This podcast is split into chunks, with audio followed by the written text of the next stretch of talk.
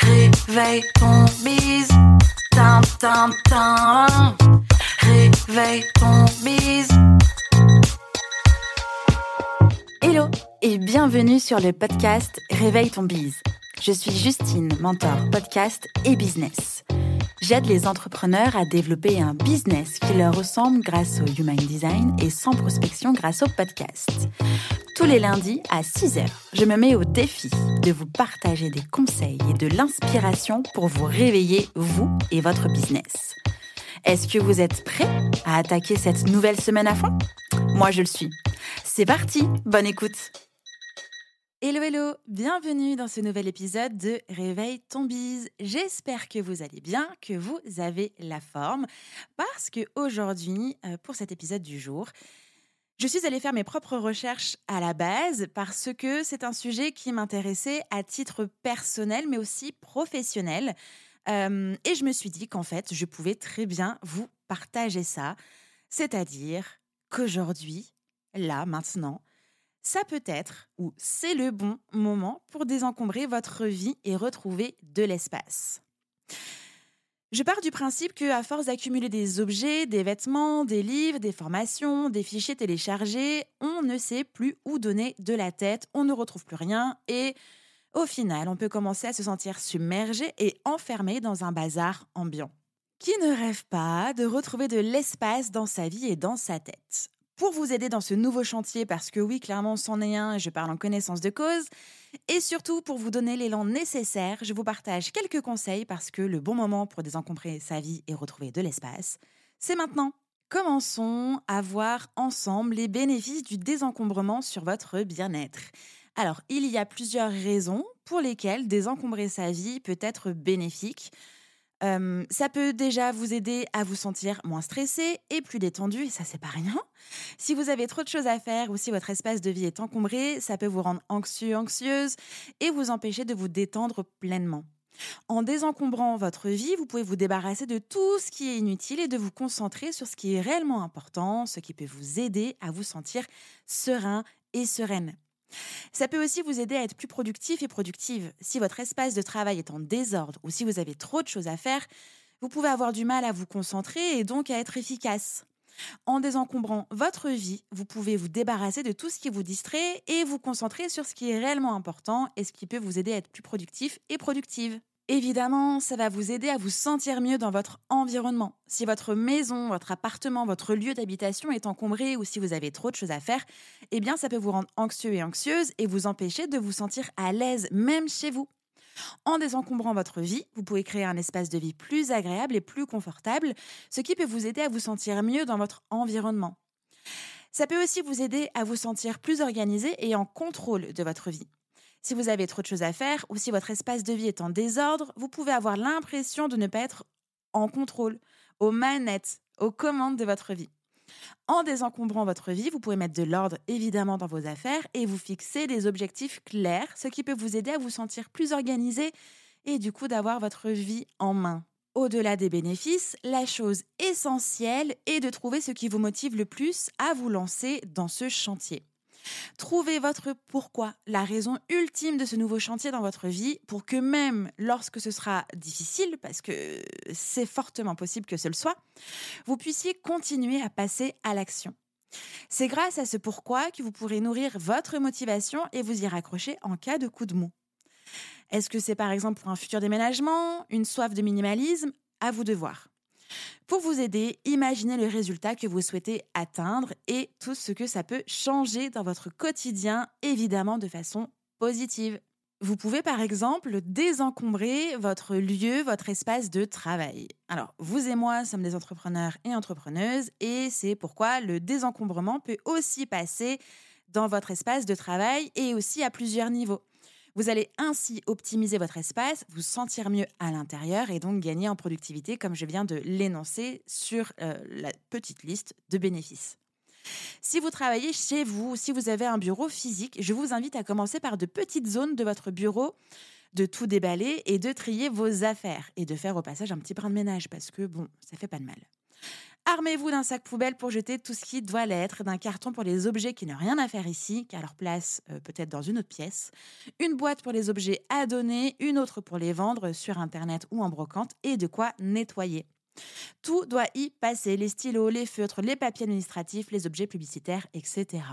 Pour vous aider à faire des choix, eh bien, je vous euh, mets à disposition maintenant tout de suite une petite liste de questions euh, pour laquelle il faudra y répondre pour chaque objet, chaque chose, chaque décision à prendre concernant ce désencombrement. Cet objet est-il en bon état? Est-ce qu'il fonctionne encore? Avez-vous utilisé cet objet pendant les 12 derniers mois? Cet objet est-il l'unique exemplaire que vous possédez? Cet objet respecte-t-il l'environnement et votre santé? Cet objet est-il facile à entretenir? Et enfin, vous sentez-vous libre et heureux, heureuse de garder cet objet en votre possession? Si vous avez répondu oui à toutes les questions, eh bien gardez cet objet. Sinon, placez-le dans la boîte à donner, à vendre ou à la poubelle. Alors attention, ne jetez pas tout et n'importe quoi. Des choses peuvent être utiles à une autre personne et surtout respectez les consignes de tri et de déchetterie.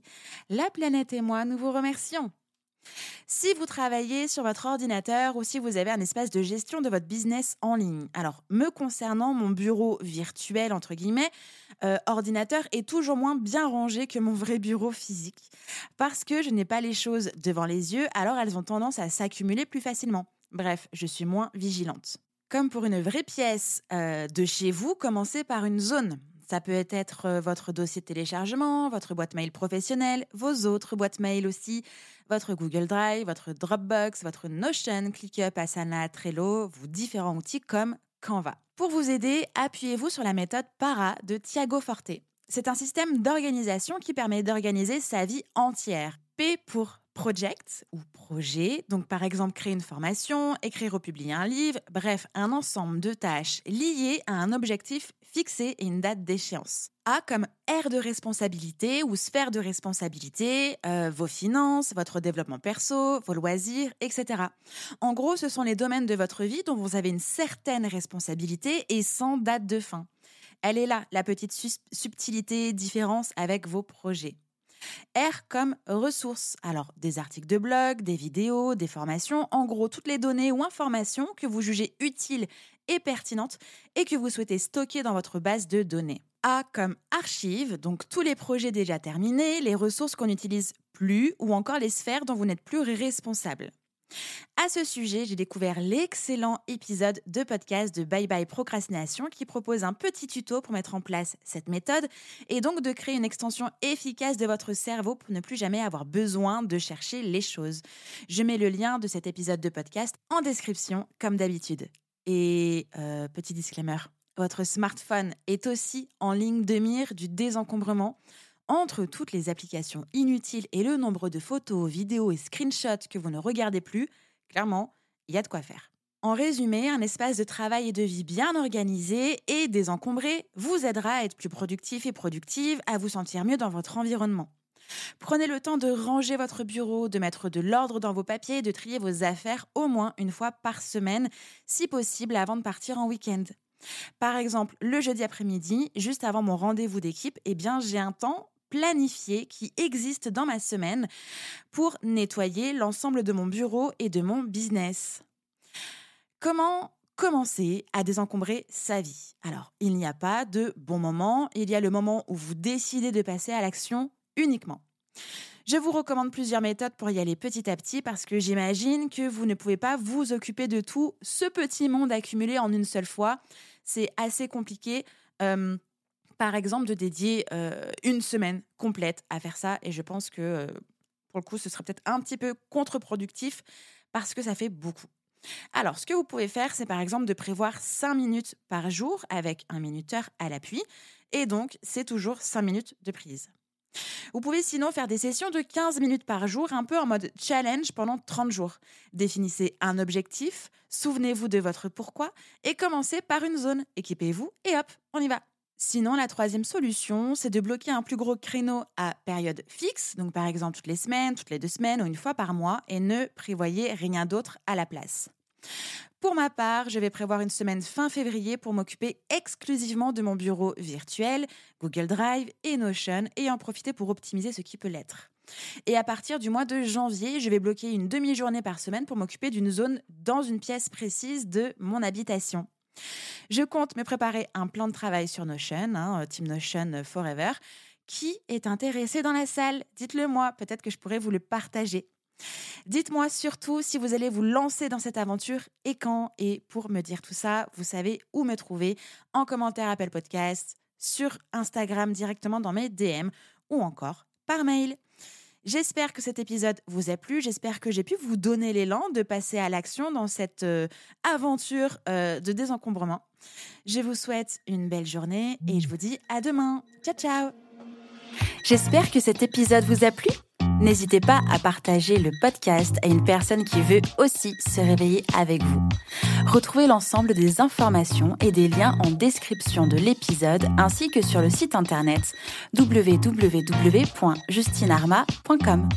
Si vous avez des idées, des suggestions ou si vous avez juste aimé cet épisode et que vous voulez me le dire, direction Apple Podcast pour laisser un commentaire et des petites étoiles.